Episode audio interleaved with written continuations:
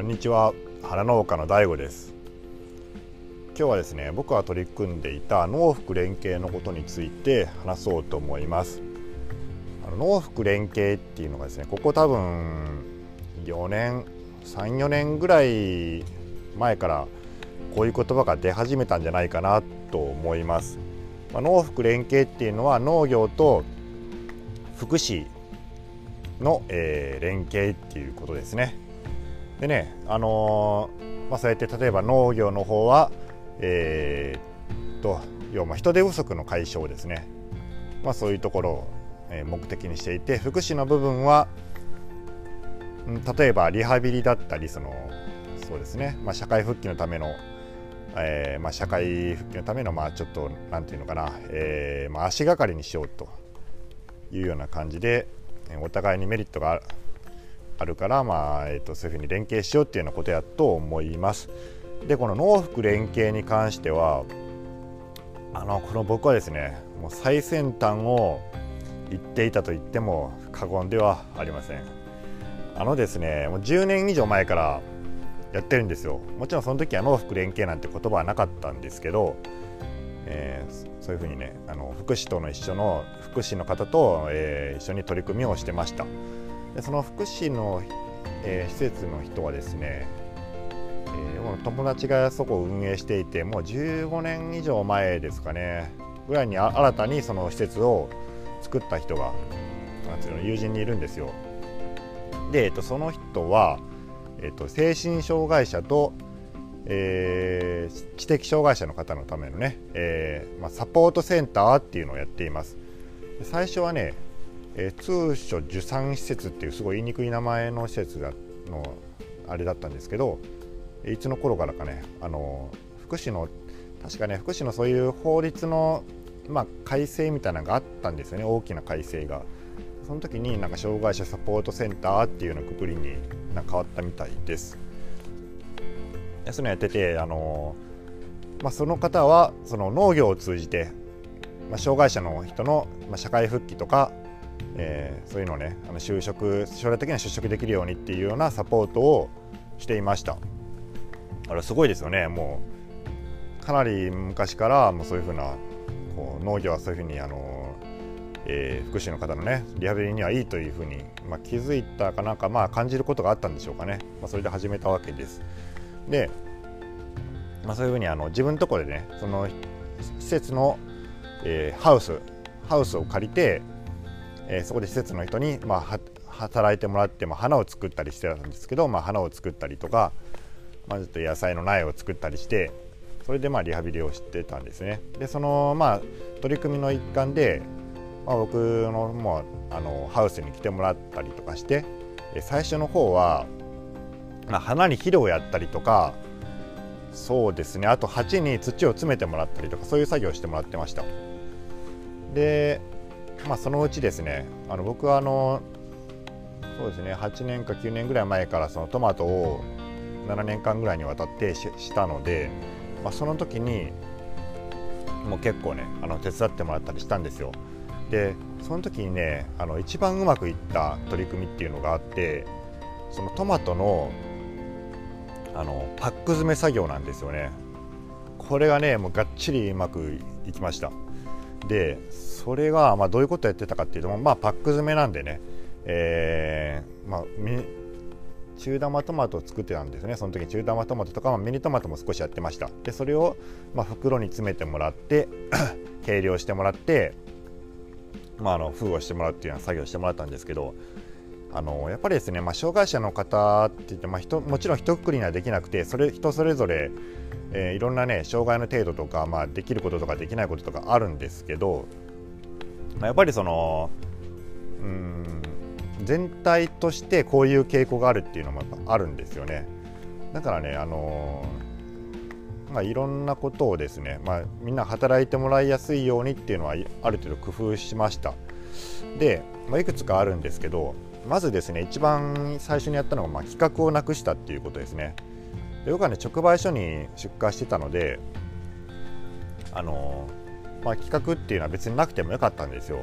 で、規格っていうのはもちろん大きいのとか小さいのとかね、そういうのを分けるっていうことなんですけど、やっぱそういうのね結構障害者の方苦手な人が多いです。このぐらいのやつは、L だよとか、このぐらいのやつ M だよとかっていうのね、結構その判断が、まあ、職場一緒なんでざっくりでいいんですけど、まあ、ざっくりでもいいとはいえやっぱり結構ね真面目な方が多いので、悩み出すと結構前に進まなかったりするんですよね。これはどっちなのかなって、いやいいんだよ別にそのぐらいのやつはどっちでもいいんだよ、大体ざっくり分けてくれればいいんだよって言ってもそれが、結構できない人が多いんですよ。だからもういっそのことなくしちゃえっていうことで、企画はもう大きいのも小さいのも全部入れてもいいというふうにしました。で割れてるのとかね、傷が入ってるのだけ、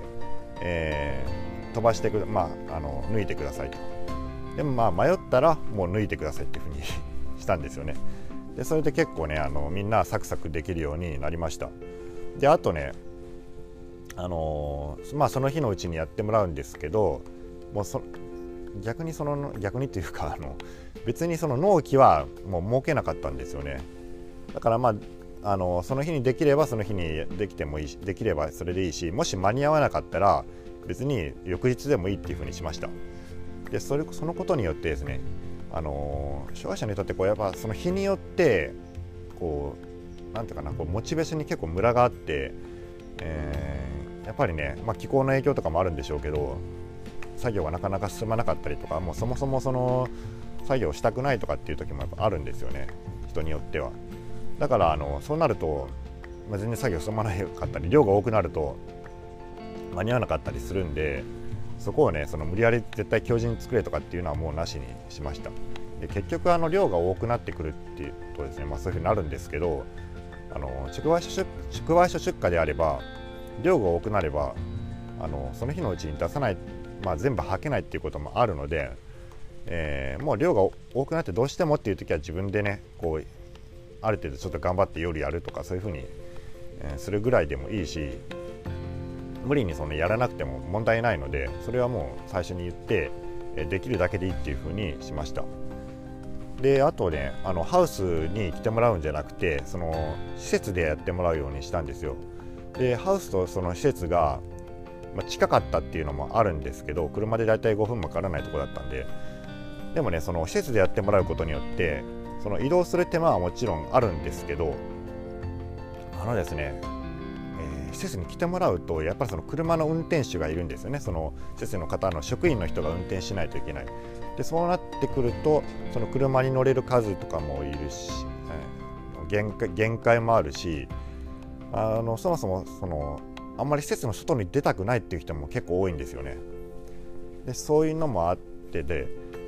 施設であれば職員の方がずっとついてなくてもいいと、まずね、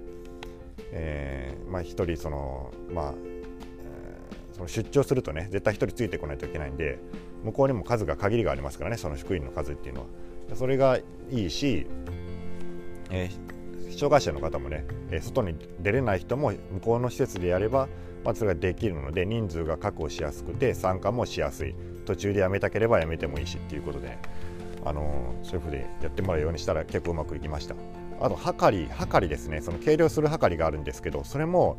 最初アナログばかり使ってたんですけど、ア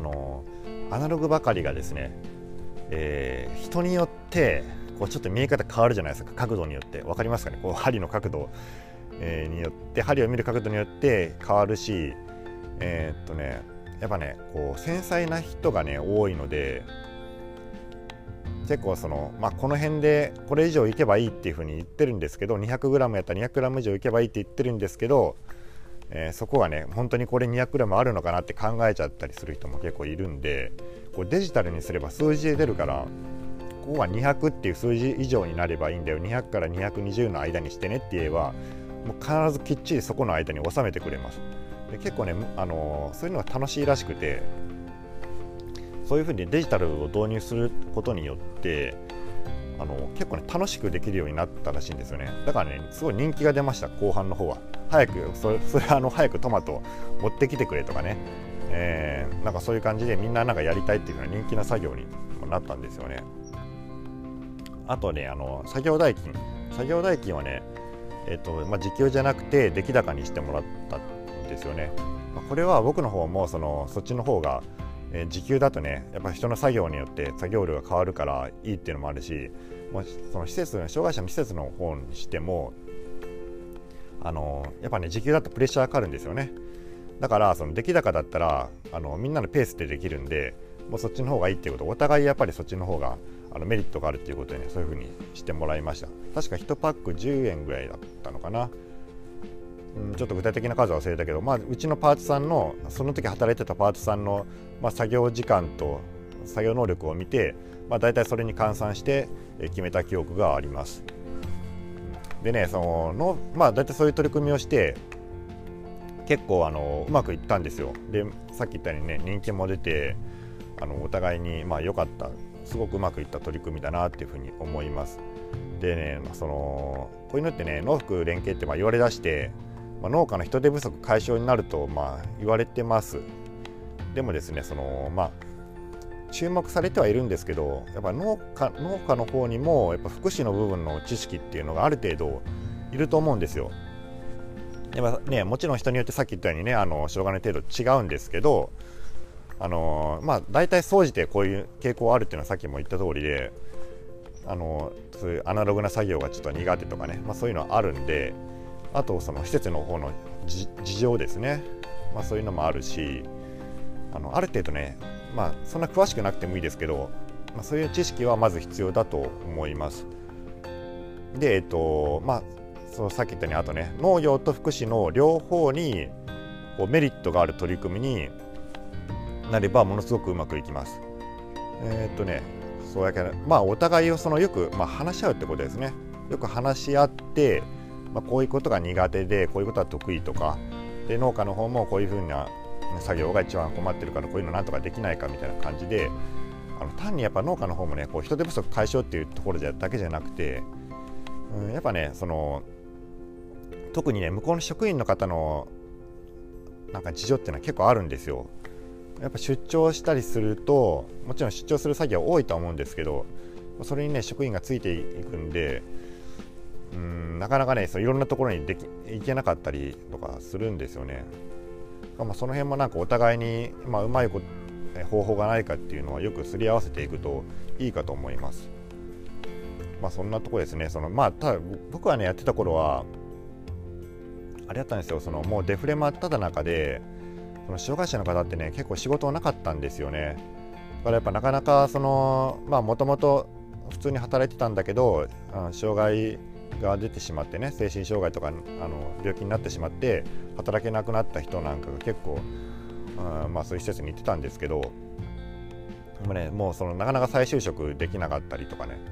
そういう事情があって、それからでも結構人手不足の、状況になってくると、いろんな製造業の方なんかもね、障害者の方が一回リタイアしたけどもう一回やたりたいみたいな、そういう、社会情勢っていうんですかね、そういう風になってきて、結構ね、僕は今ほとんどそういう取り組みはしてないんですね。してないっていうのは、人手がいらないっていうのももちろんあるけど、施設の方もいろんな企業とかね、とこに結構仕事が多くなっちゃって、最近今年はもしかしたら違うかもしれないですけどね、もうこういういろんな事情があったんで、結構ね、なかなか事情が変わってきてて、農業だけじゃないですよね、人手不足になってるのは。だからなんだかなっていうふうに思ったりしてます。はい、以上です。それでは皆さん、ごきげんよう。